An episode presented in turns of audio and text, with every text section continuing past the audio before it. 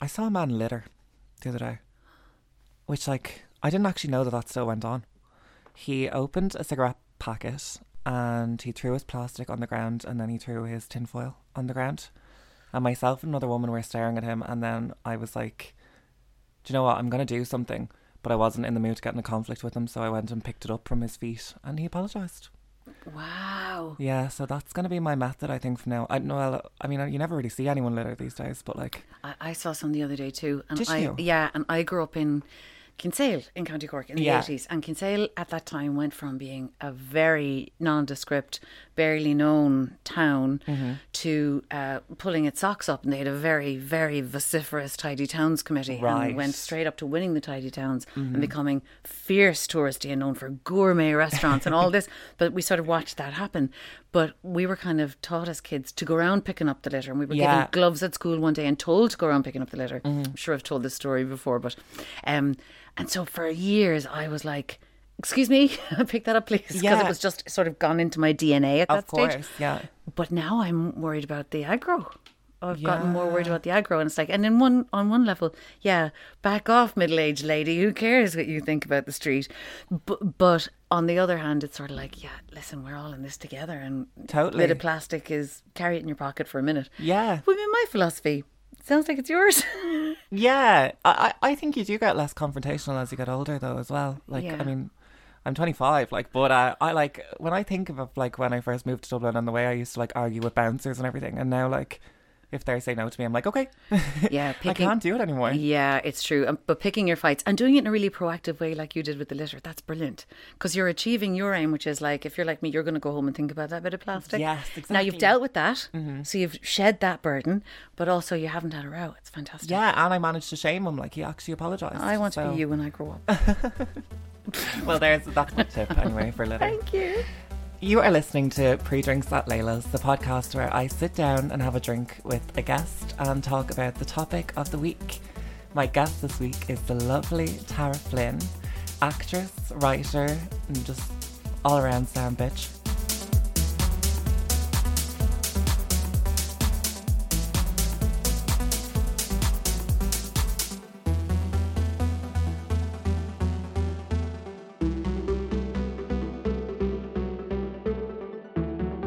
Um, I think that's exactly the way I um, introduced Sophie White last week. But That's oh god, that's amazing company. Thank you so much for having me. thank you for being here. Back at you, sound bitches, for the win. Together, yes. Um, we are having a glass of Sauvignon Blanc. Oh? Or- thank you so much. I know I am Um, basic, but I appreciate this very No much. No problem. I set myself the goal of having to drink whatever the guest drinks, but I, I do have to tell you that you're putting me through an awful hardship here. I'm, I'm not a fan of white wine. Very sorry. But um, That may change because I wasn't in my 20s either. Really? It happened in my 30s. I don't know if it's just that you get more basic, uh, less confrontational, or sla- slash more. I don't know what it was, but but I I actually collapsed in Amsterdam after a couple of glasses of red wine. okay. And no, no other things ingested, not a single other thing. I promise I would tell you. This is a very frank I believe you. podcast. um, and I I came to in the corridor outside the restaurant, and my boyfriend at the time was standing there, and the waiter was fanning me with a napkin, going, "Adam, please wake up." I was like, "Oh, oh dear." Um, but then red wine was done for me, and um, Right. You know, I wouldn't be drinking vodka and stuff at home very much. Mm-hmm. So yeah, it was onto the white for me. Okay. My mom recently made the switch from red wine to white wine as well. I don't know why. I don't know if it comes to us all. Maybe. I don't know. Because I, I do love my red wine. But Yeah. um, yeah. So let me reveal the topic du jour. Um, this week I'm going to talk to you about Hit It Niall.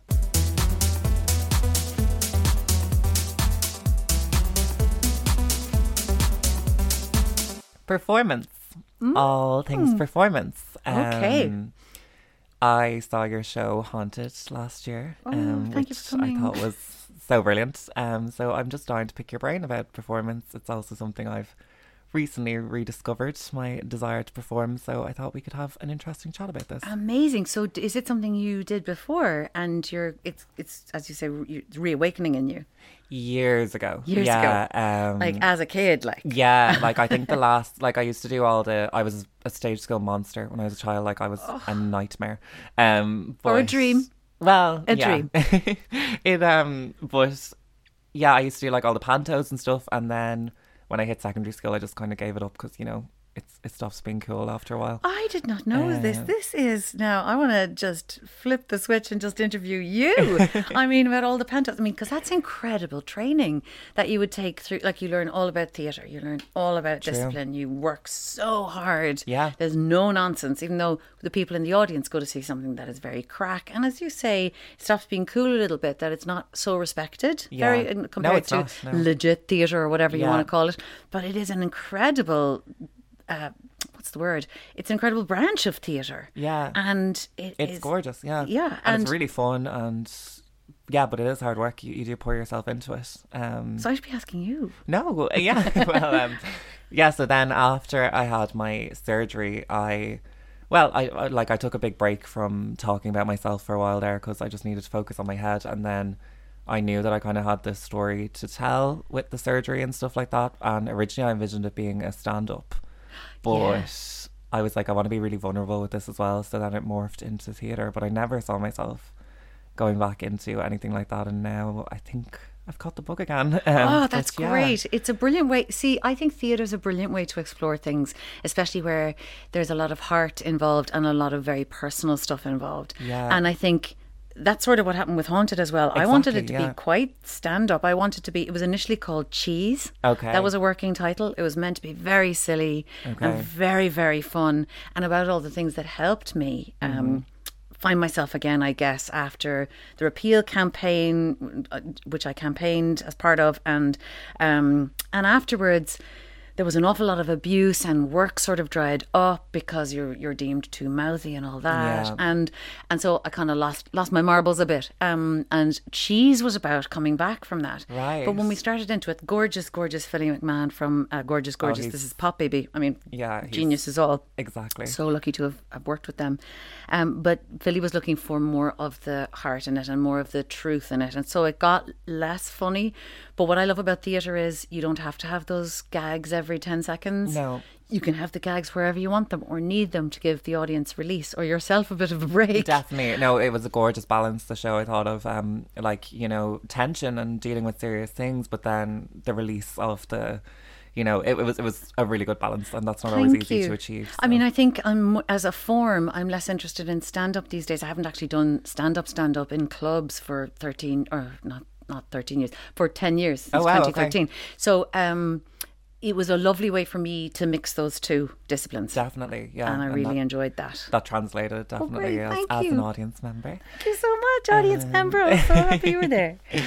So I have a few questions Uh for you. oh, I better have a sip of wine, but not too much. Can't reveal too much. Um, no, my editor is very good. Don't worry, you can reveal whatever you want. so yeah, I'll just start with like, what are the main challenges for you of putting yourself out there? Because, I mean, the show I've I've like seen your other bits with the like YouTube um sketches that you've made and stuff like that as well. And like, I always feel that like the well, the ones I've watched are quite vulnerable and Yeah. personal. I mean, I've Um, actually taken the YouTube channel down. Have you? Partly because I did a sketch years ago called Racist B&B and I, took it down one, for a couple of reasons. It was the impetus for me to take it down and I took the whole channel down in the end. Okay. Um because my husband's in it. It was about abuse he got. Being is is for people who are listening who who don't know, my husband is is from America. He's black. He grew up, as I, I said in the play. You know, he he grew up in Los Angeles in the eighties. A black Yeah. kid in Los Angeles in the eighties. I grew up in Kinsale, where the local ghost is literally called the White Lady. Our backgrounds are so different. Um, so he received abuse here, and I I kind of partly through a kind of obliviousness because he hides a lot of when things like that happen to him. Okay. Um. So yeah, white white obliviousness. Yeah. Um. And partly to just go. This can happen in a, in as beautiful and touristy and welcoming a place as you like. We all know this, and of course, black people can tell you this up and down. I'm not speaking for them in any way. no. But one of the reasons I took the video down was to not be speaking, f- Okay. or, even though I was hoping to stand beside Yeah. and uh, and address some shittiness uh, with with a great weapon. I think laughter. Yes. Um, to laugh at the shittiness um, and take away its power. But uh, so there was that, not wanting to speak over, um, and then the abuse underneath Was there? was just so off the charts. I mean, I'm sure in your community you absolutely know this Yeah. backwards, so you don't need me to be telling you. But it was just something that I went, okay, this is not my story to tell. And I don't want to put any family member out there, even though he was totally behind it. Of course, yeah. I just went, it's my choice now to go, I don't want this up there for them to just be taking bored pot shots at him. Good for you. Um, And you know when I was when things have happened in various newspapers and things have said, "Why are you platforming X, Y, or Z?" And then you'll get attacked. Uh, you'll know this very well. Um, but they would always go for him and our relationship, and put up our wedding photos and say all the most disgusting things about him. And like, I have a fairly thick skin. Yeah. I've been performing for a very long time. I have a fairly thick skin. But there comes a moment where you go, I'm just not going to be an open walking target. No. It's not good for my mental health. And it means I'm not creating the work I want to create. True. Exactly. Yeah. So a lot of people, when I did eventually leave Twitter, took down my YouTube channel and all that, they went, Well, you're going to vanish. And I kind of did vanish a bit. And I had to take a bit of that with it. Yeah. But by the same token, I went, I'm not going to let m- my family be someone else's hobby. Totally. I think there's no there's no right way to deal with trolling. It's such No. a horrific There's no right um, way. thing and like however you can get your power back for some people it's by leaving the stuff up for some people it's by taking stuff down. I've definitely like taken a lot down. Like I had a YouTube channel for a while there as well and I took a lot down not because of trolling but just because I got to a point where I'd put so much out there that I wanted to yeah, get back under feel like I was back under control of things and it's all really personal and I don't think there's any right way to deal with it. so- No, there is no. I really, really believe that. And people say, don't feed the trolls. And then you end up feeling so disempowered. That's and it. I stayed up there for so long. I was there for so long through so many different things. Mm-hmm. Um, and the abortion referendum was the last one. Yeah. And, but it wasn't even that aspect. It was just people all commenting all the time Yeah. that there was a bit in, in haunted. You know why don't why not just shut the fuck up? Do you actually have something personal to say about this? Is it lived experience for you? Have you studied it at length? Or well if not shut the fuck up. Just because you can share your opinion all day every day.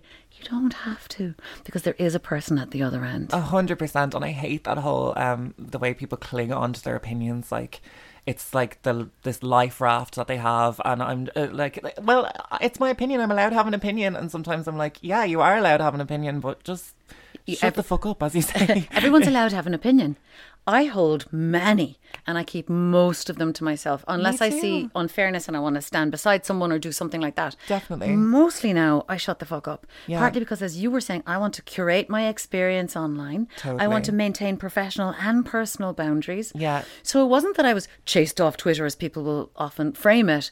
It was like I made a very conscious decision about how much bullshit I was willing to put up with as a trade off for being in any way public. Yeah, I have two points to make about that. Actually, I think you can get shamed with the trolling, um, and we've completely gone into a different topic of conversation. But obviously, we have similar experiences with this. Um, the I when I was on a certain TV show where they were trying to turn, it was first dates. I'm just gonna say it was first dates, and they were trying to tell my story in a very positive way Yeah. and stuff, and I appreciated them doing that. But um, I found it difficult because I got a lot of hate from that or whatever, which you know was expected. It wasn't a surprise, but like I got, you know, I had an American right wing vlogger make like a whole video about me, Wow. um, or whatever, which has like thirty million views or something. That's last heavy, time I and I don't, I don't know if people who aren't in, visible in the same way as you made yourself through through your performance and and first dates, things like that, they don't understand how heavy something like that is. A personal targeting. yeah, well, that's it. I haven't even bothered to watch the full thing. I No, don't. fi- yeah, But I'm just saying, it's not your work they're critiquing. It's It's you, exactly. Um,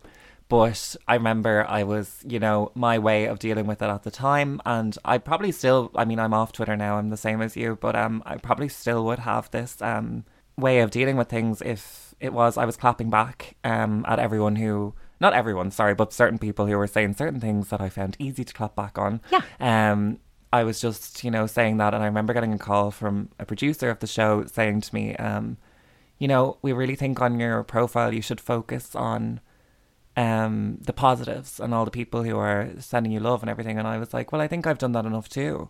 But I also just, you know, it was my way of dealing with it, my way of gaining control and stuff like that. And like at this point, I had been on, I'd, I'd told my story in a few different ways and been on a few different platforms. And I'd found that this was kind of the best way of dealing with it. And I felt very hurt that I was being shamed for that.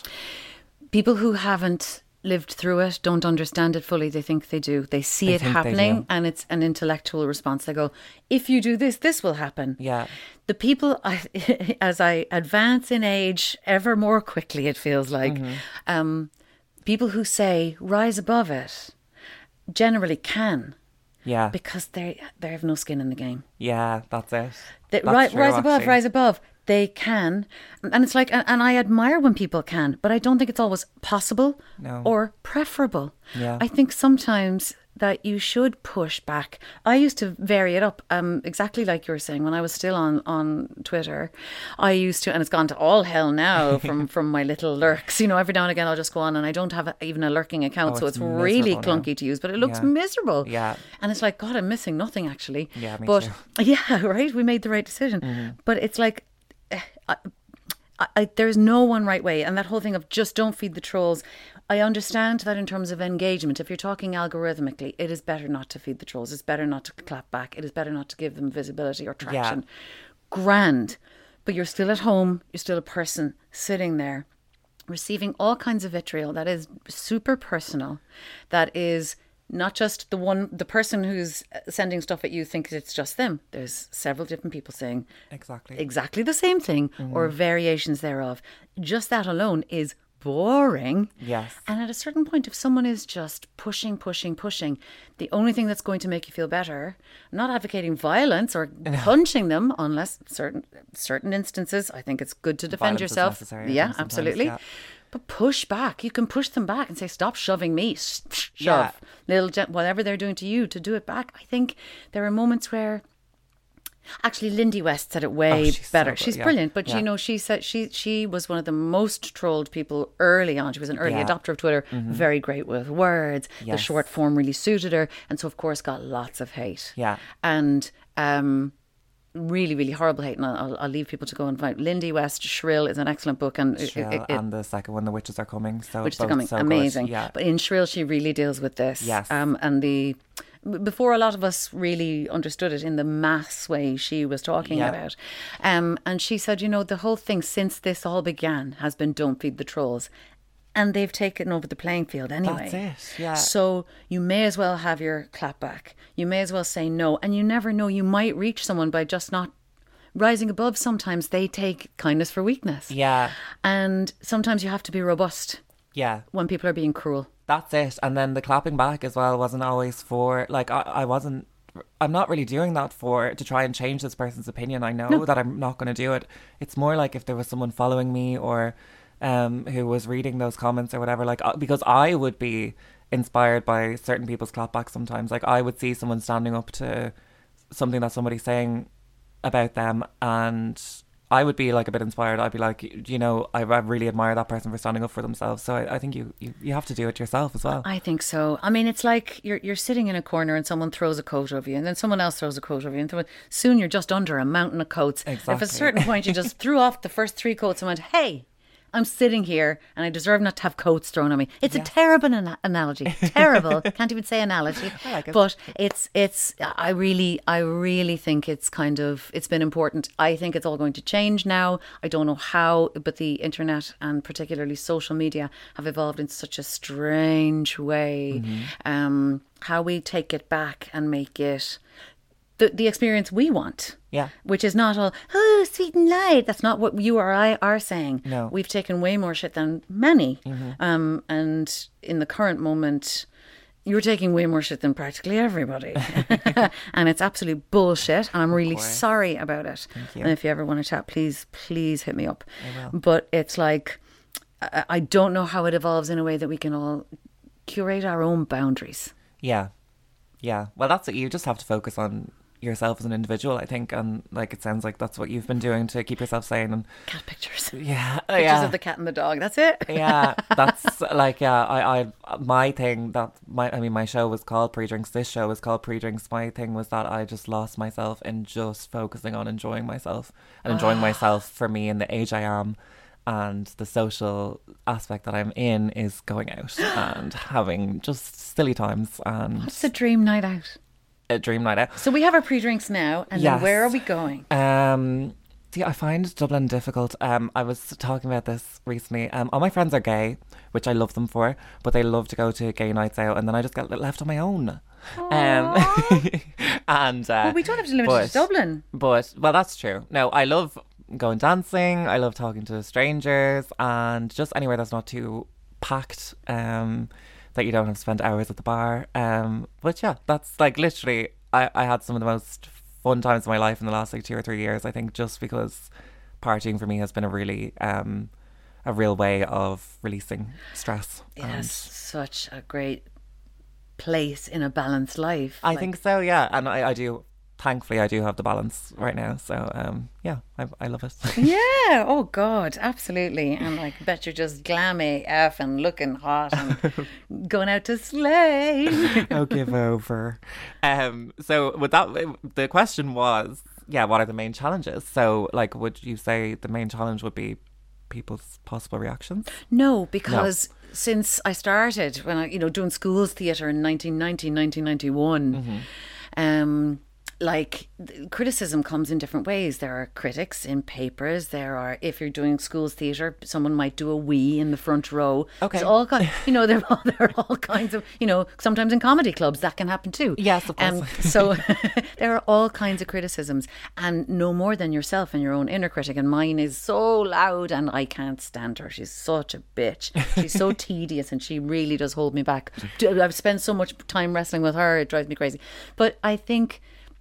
I- No, the criticism it comes and goes, and you get you get uh, lovely comments too, and you get hired to nice jobs, and you miss out on on good jobs and peaks and troughs the whole time. So course. criticism is really not doesn't figure. You- Yeah. you- of course, you're going to be nervous about. I hope people enjoy this. I hope that the message reaches them. I hope it gives them a little lift. Yeah. That's something I really chase at the moment is giving people a, that they walk out feeling they've had a little bit of hope, something like that.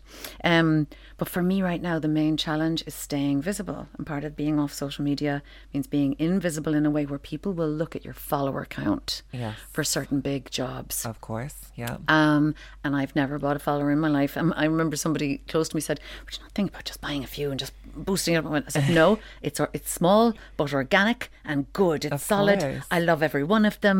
Um, and it's not tiny at all, but it's it's been amassed very slowly. And you know, I don't do a ton of stories and things like that, but it has nothing to do with the work." And yet, it seems to be a doorway to the work at the moment. Okay. And I think Yeah. the people of my age and older who who aren't very online, they were already established before the internet Yeah, really it. Mm-hmm. took off. Because the internet took off, I guess, in my 30s in terms of social media and really having to build followings and things like that, Yeah. blogs and all that.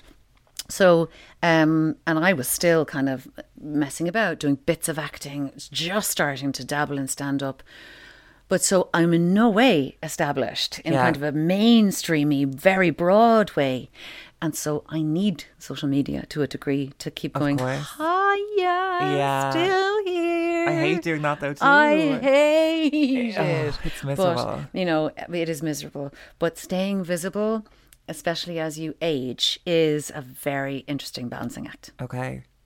There's a lot to be discussed there about how, like, creators now, it's about how many followers you have rather than what you're creating, which, you know, uh, I mean, you could talk about that for hours. Yeah. But um, I've been doing a bit of acting lately, and the I I have noticed that, like, you're, you're asked to give, like, your Instagram when you're applying for a job. Like, advertising jobs even and stuff like that. Like you know, I'm just trying to make a bit of money with it. But uh, Yeah. the and I'm just like, what, what does that have to do with anything? Well, I'm sure know? some of it is kind of are you are you posting swastikas and do they want that uh, Yes. aligned with the brand? And if they do, you might not want the job. I don't know, you know. but um, it's up to you.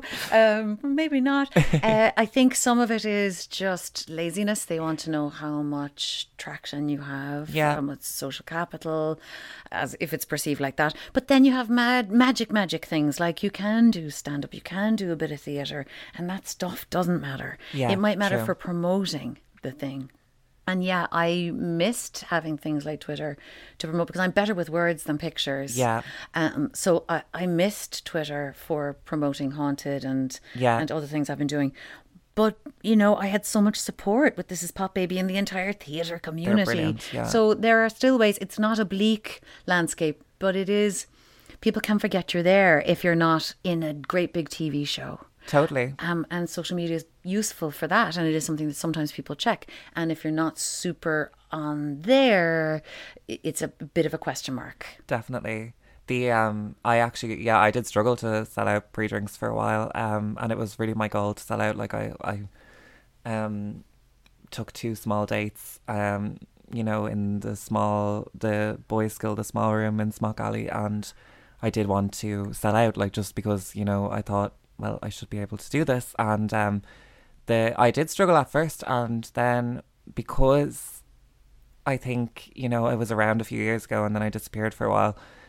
I put posters of myself all over Dublin. Um, I just bought some wallpaper paste and just postered, flyered up um, the poster, and we sold out within like a week of that. Oh, Um, wow.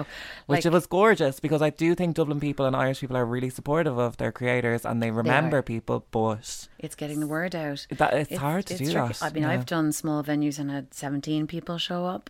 Mm-hmm. I've done the Edinburgh Fringe and had three people show up. Okay. But you know, like so I did a show in 2007 and there were there were six people there one day, but two of them were comedian friends of mine. Um and two of them were BBC producers Oh, and wow. one of them now produces um now you're asking with Marian Keyes. Okay. Myself and Marian Keyes Cool. run a problem Yeah. solving show on Radio 4 and BBC Great Sounds. show. and Definitely it's, it's listen. good crack. We really want to give people hope. Yeah. Um, we are not in any way professional, so we cannot give legal or psychological advice, but we share what where we feel we've gone wrong ourselves and how we have tried to claw our way back. Mm-hmm. Yeah. Um, from feeling awful, and we try to leave people with a bit of hope. But it's you know Steve Doherty, lovely Steve Doherty, was in the audience that day. There were six people there, and I thought, okay, it's lovely that he's come in, but like with six people there, what impact is it going to have had? And he just went, okay, this is really interesting and fun and silly. There you go. I wasn't getting the reviewers didn't come till after the seventeenth, and in that month, it's like if they come in that last week, it doesn't matter. The ones who did come didn't jive with it. It was silly and a bit dark. It, a lot of the stuff in Haunted was actually Right, okay. in there, and kind of a lot of Kate Bush sort of. Uh, spookily dookily, Mm-hmm. um, the sort of stuff I grew up reading Misty comic and being obsessed with, kind of witches and ghosts, and there was a lot of that in there, and people were just going, "I don't get it," but Steve got something, and and now we work together. The audience, if you don't sell out, and I think that's a great goal, and I'm so proud of you and happy for you that it happened. That it took gumption and gum, uh, paste Yes, to do yes. it, but it, it's like even in a small room. You can connect with somebody, and it That's can have an impact on yours and their future, and that's that's always mind blowing to me. And I try to remember that when I'm feeling disappointed or things feel quiet, like they do a bit at the moment Okay. and I just have to go. I I made a, a show last year, and a lot of people came. Exactly. And I'm so proud and grateful. Um, and and you just never know who's thinking of you in this moment, and something else might be about to evolve. True, I'm going to remember that too. Thank you for telling me that because I, I, yeah, I, I mean, the thing about you know performing, I think, is that like a lot of the time you are just dying for people to love you. Um, you know, as a performer and as a creative, that is Yeah. just maybe you know it's an innate thing, and I didn't realize how deep that went in me until the show, and I'm definitely um like talking about that with my therapist all the time, like that. I I can't really see. You know, you try and take your achievements away from yourself sometimes and stuff Yeah. like that, and uh, yeah, nothing's ever good enough and stuff like that. So, um, oh, meet meet your your inner critic cousin. yes, yes. um, so I yeah, I mean, I think a lot of people who are creative and performers struggle with that, but um, But but there's also the the practical side. I absolutely agree with you. That's definitely something I struggle with. Mm-hmm. Um, and it is sort of like, yeah, oh, I hope they love it. But part of that, I hope I hope they love it is they're paying in. I really want them to have a good time. true. Yeah. I want a lot of them to come so that it's commercially viable. yes. Um, and so when they come, I want them to have something for their their coming along. Yeah. Um. So I do think that there's that psychological kernel of love me, yes. but then the flip side of that is I'm offering something that I really, really like. If you're making dinner for someone, you don't want them to half like it. no. You- You're going, I'm giving you dinner and I want you to think it's yum. I care about this. Yeah. Yeah. Yeah, you're right actually. Yeah. So, I mean, they're both there. I think you're absolutely right to have a look at that. I know I am constantly reassessing that and and not trying to develop, uh, to der- derive, derive, not trying to derive too much um, value from other people's opinions. Yeah. You know, but which we all can do, even if we're not performers. Yeah, well, I I don't think it's an unhealthy thing to you know want to be liked and stuff like that. You know, I I think that everyone is going to struggle with that to some degree, but as long as like you're not using it as a stick to beat yourself and take away your actual achievements and That's stuff like that, a then, great point. Um, yeah, which you know we, we can all be guilty of. um, were you ever shy?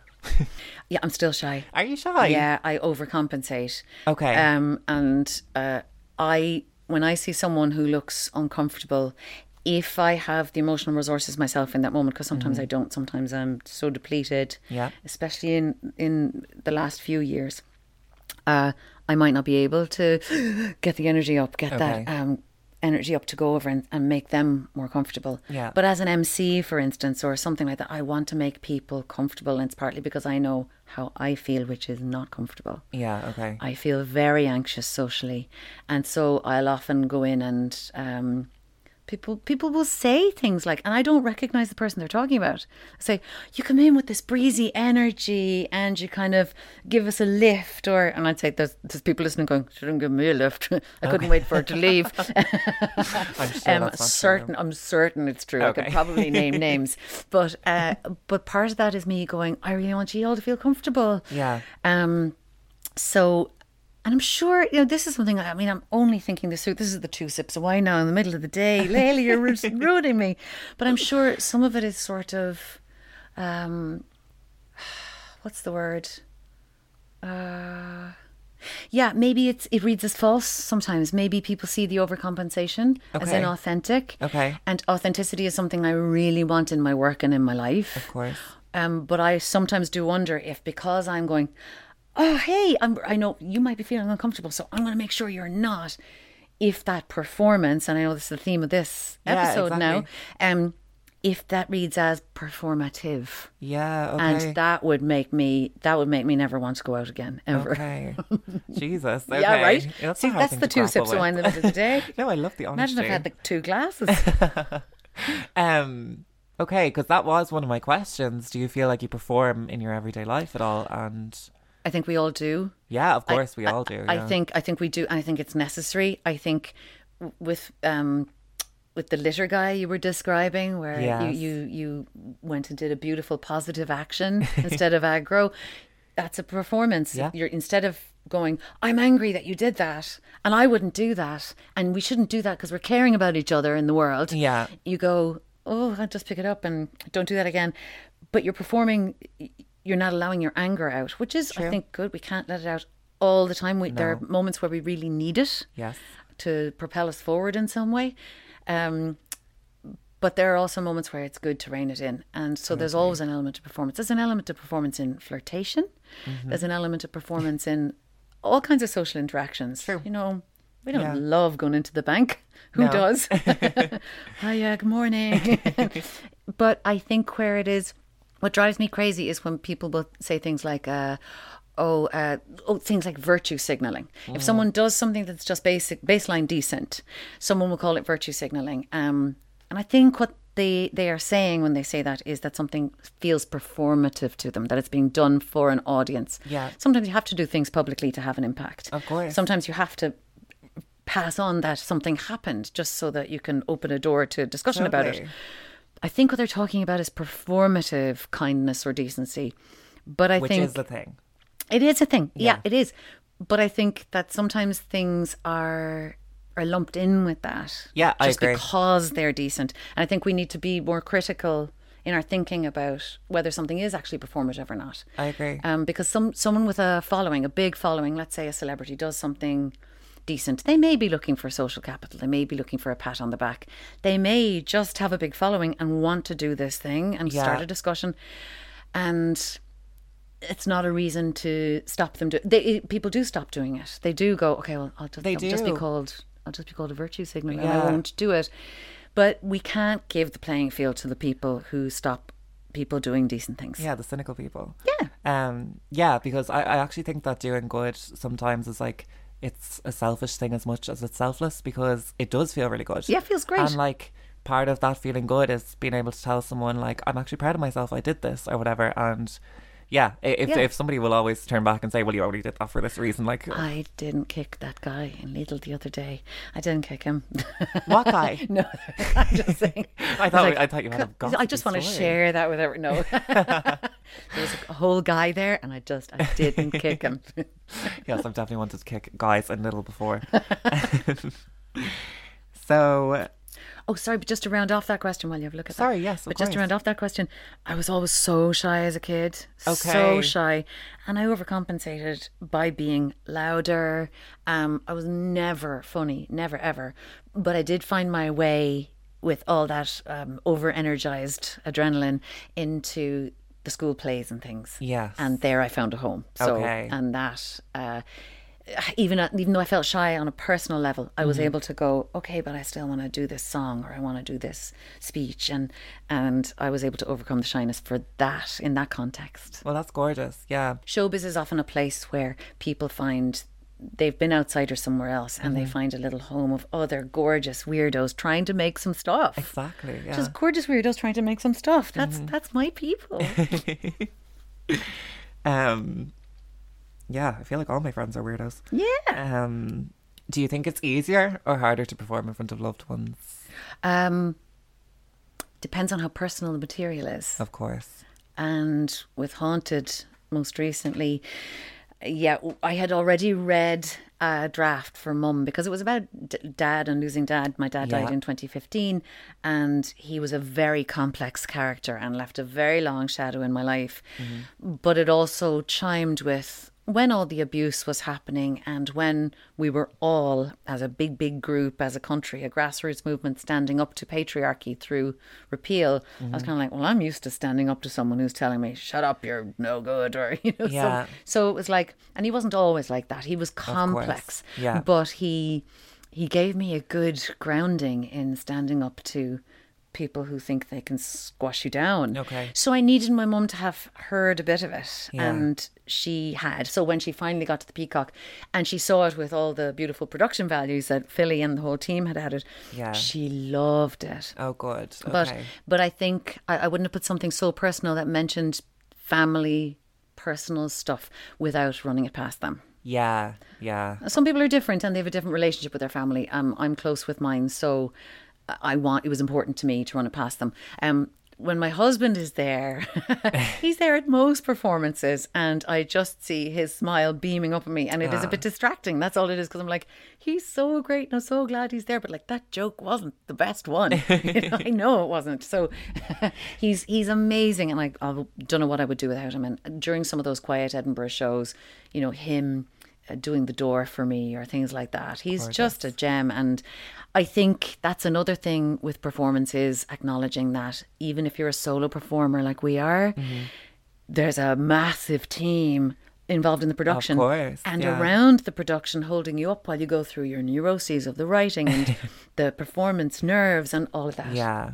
Yeah, I had to do the exact same thing with my show. I had to run past everything that Oh, was yeah. uh, that was going to be said because there there was going to be some dodgy stuff in there, you know, and stuff that would shock. I had to I'm so really sorry. warn my family. Is it coming back? It is coming back. Yes, I'm delighted to say. So, um, don't worry, I'll, we'll get you there. Oh, I'll be there Um, for sure.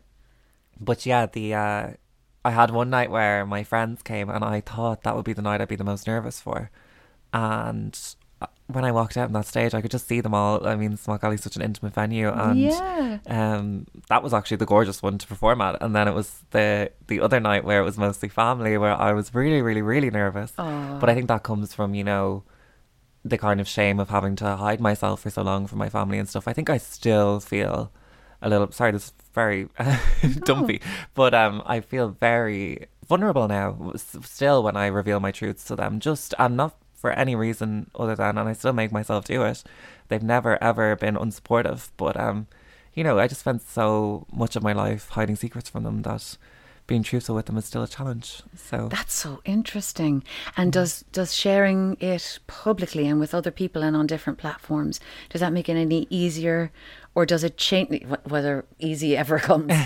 does it change it in any way? It does make it much easier. Yeah. Um I think like one of the things I had to do to I I grew up with such like darkness in me and such like secrets in me that one of the only thing I could do to kind of let the light in, which is such a cheesy thing to say, but was to just like embrace this like radical honesty and just be honest about every bit of my experience and that's always what I've tried to do. That's Um, exhausting, though. Exhausting, yes, and definitely have to take breaks from it. It's not a sustainable way of living, but It's I- very admirable, and you're super brave. Just, I just, I want to mind you. Yeah. and I Oh, hope no, you're I get getting loads of mindings. Oh, I'm getting so much minding. Don't worry, I'm absolutely spoiled. But just to acknowledge, as it goes past us, as you say it, I'm, I'm acknowledging that it is exhausting. yeah, and that, that's only in my creative life now. To be fair, like uh, you know, I have a very rich personal life and very rich, um, gorgeous network of friends and family and support. So Yay. um, I'm I'm very fortunate in that and very lucky. Um, yeah. Brilliant. Sorry for talking about myself there. No, I, l- it's just, it's just, you're so generous and brave, and thank you. Oh, well, thank you as well. I mean, I've followed you for a long time, and not to, um, you know, gush, gush, but I've always, you know, always really admired you. Oh, thank you. Let's get rid of that now. In the next let's 10 minutes. start, Let's yes. burn that to the ground. Um, who inspires you? Who inspires me? Oh, so many different people, and it changes all the time. Um, I think at the moment, because I'm working with her, Marian Keyes is very Yes. inspiring, and I don't use the word lightly. I know it's kind of bandied about. Um, she is so like you. She's very generous with her own story. She also then makes very entertaining work She's so funny. to yeah. uplift people, to teach a little bit. I don't think she would class herself as a teacher, but I've learned so much from Definitely. her work, from working with her and from reading her work. Um, she's also so disciplined. She just works so much. She's so prolific. And it's just admirable and Yeah, people forget that aspect. There's the talent, and there's uh, sometimes for some people accompanying success, and she certainly has had some of that because because her talent is so rich. Yes. and um, her books are so gorgeous. But they forget the work, the work. Yes. Um, and not just the going up every day and writing, just getting those words down, and then all the edits and all that. But the the choosing the perfect words, the wondering if it's good enough, all that is Yeah. still there. And she's so generous with sharing all that with all of us, anyone who follows her or, or listens to her. Um, so I really do find her inspiring.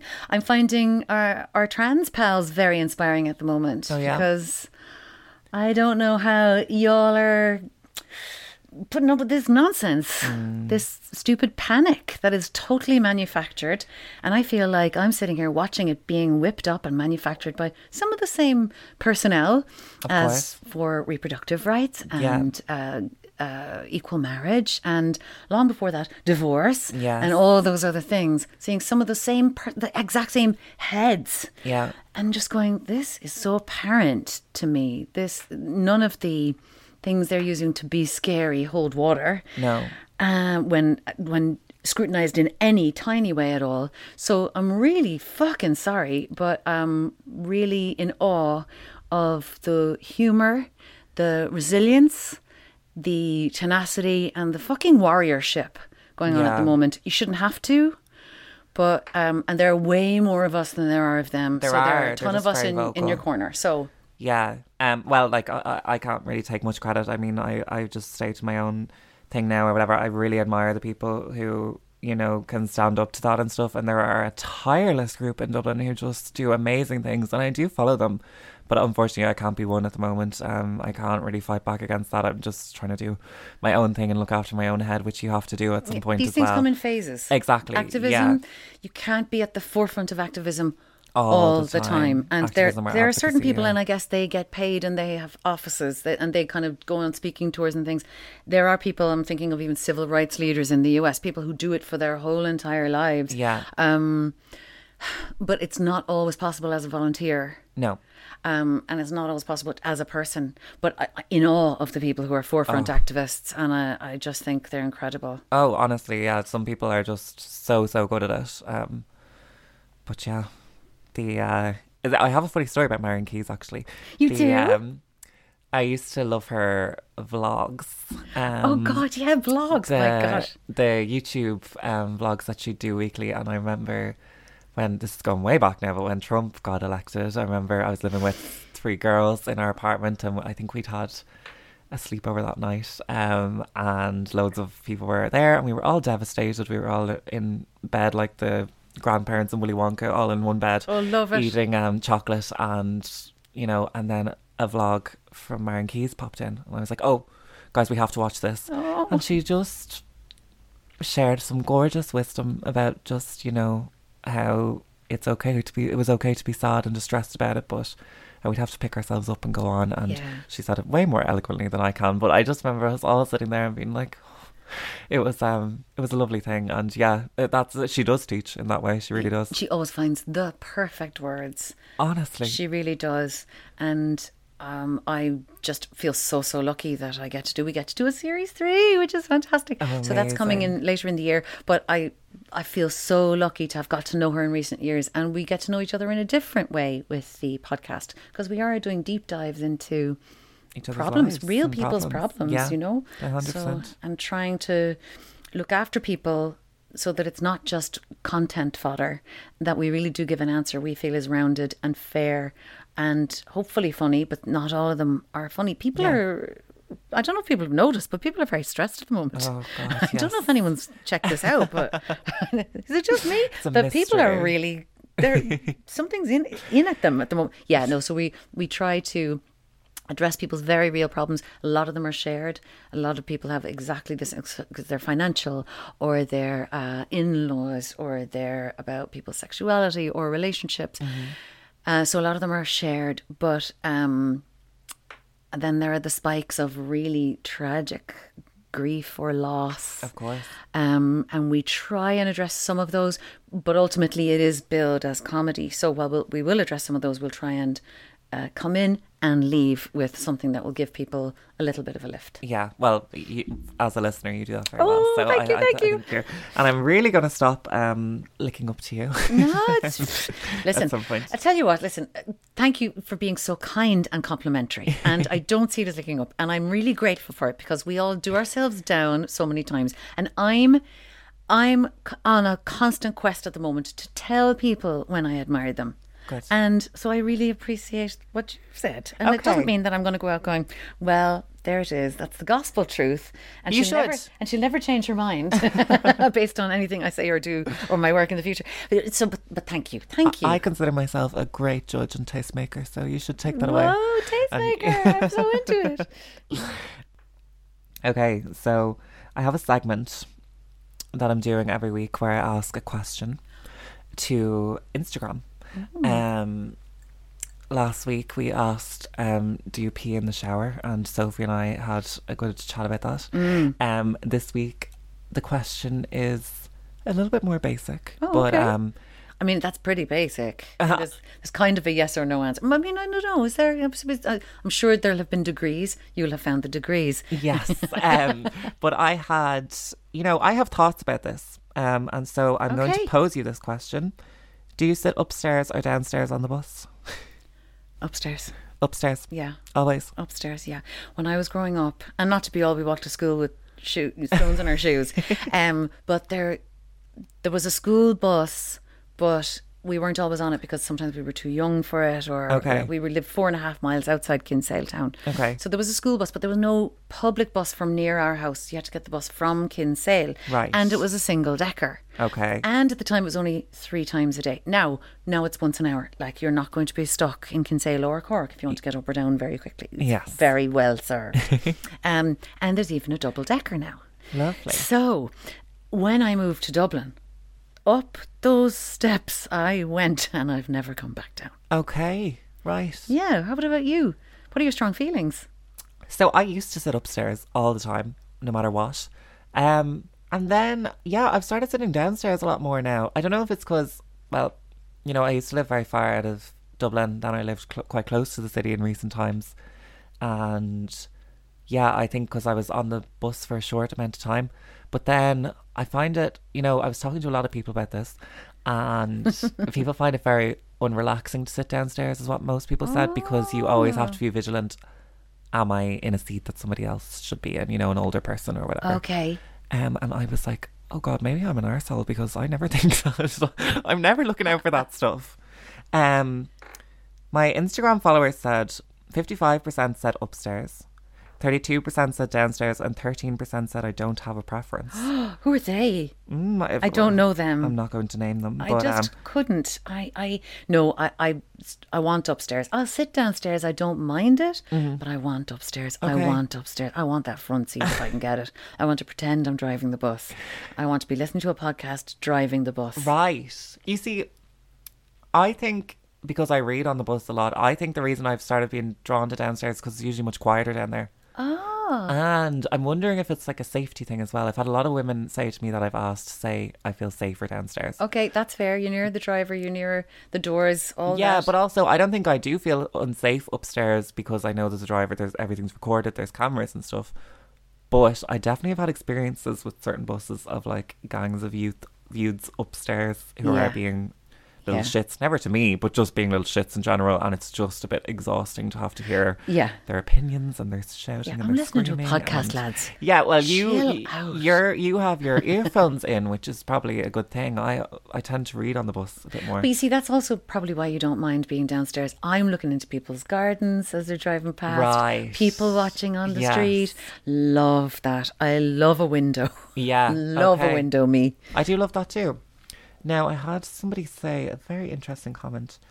She said, It depends how long you're on the bus for and how many people are on the bus.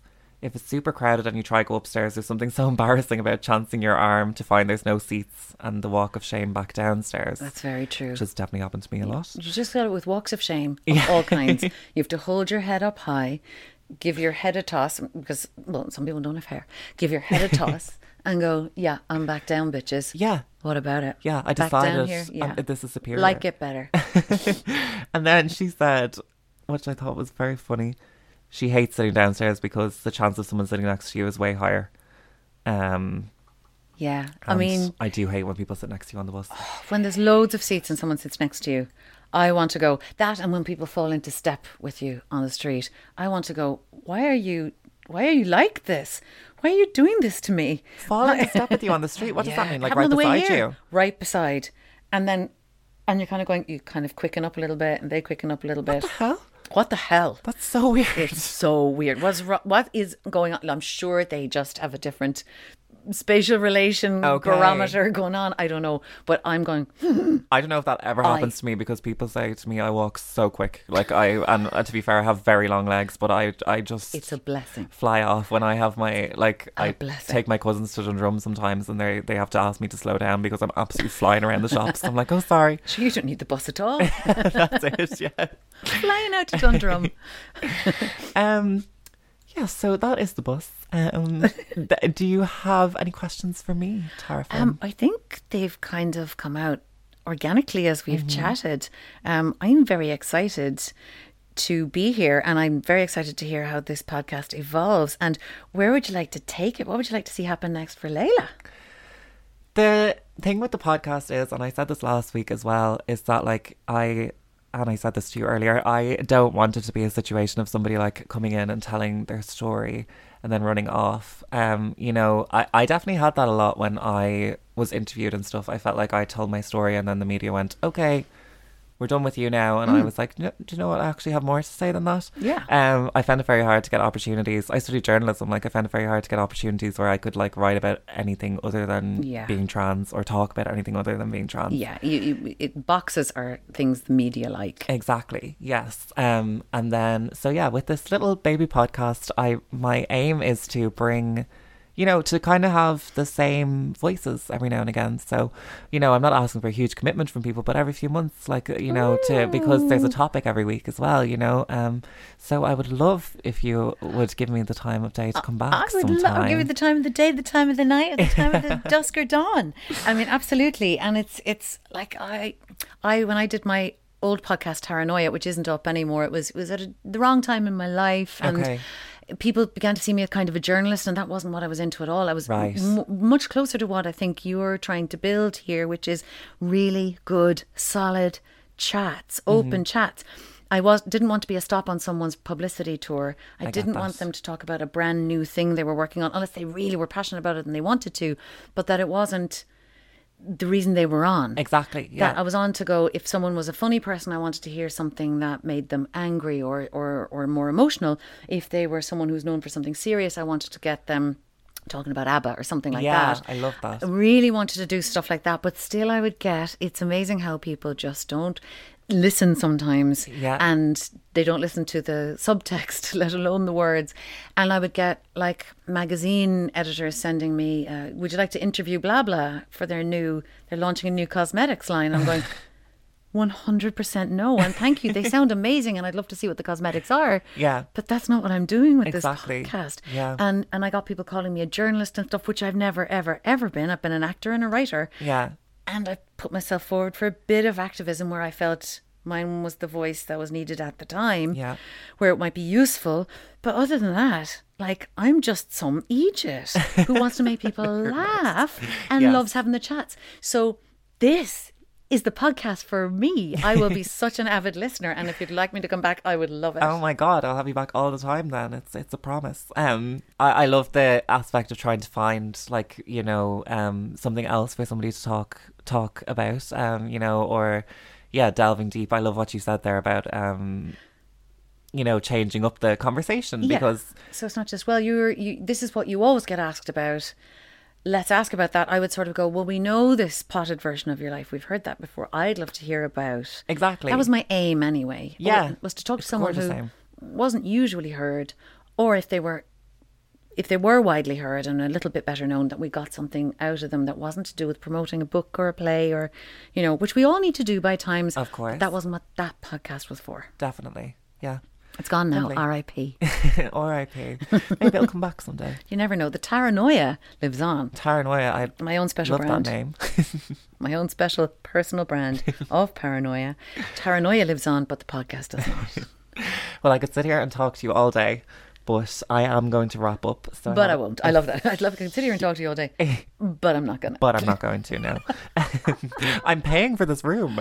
God, Um, oh my god, I'm so sorry. I have a few thanks to do, uh, thank yous to do. So thank you to my brilliant producer Niall Duggan for putting up with all of this. Um, to DJ Succulent for my wonderful music. DJ Succulent is a great name, isn't it? So good. and thank you to my gorgeous guest Tara Flynn. Thank you you. for me. Thank you for being vulnerable with me, and thank you for yeah. This has just been a really, really good chat. Thank you Um, for so having me. And and huge good luck with the podcast. Can't wait to hear more. Thanks so much, and I can't wait to have you back.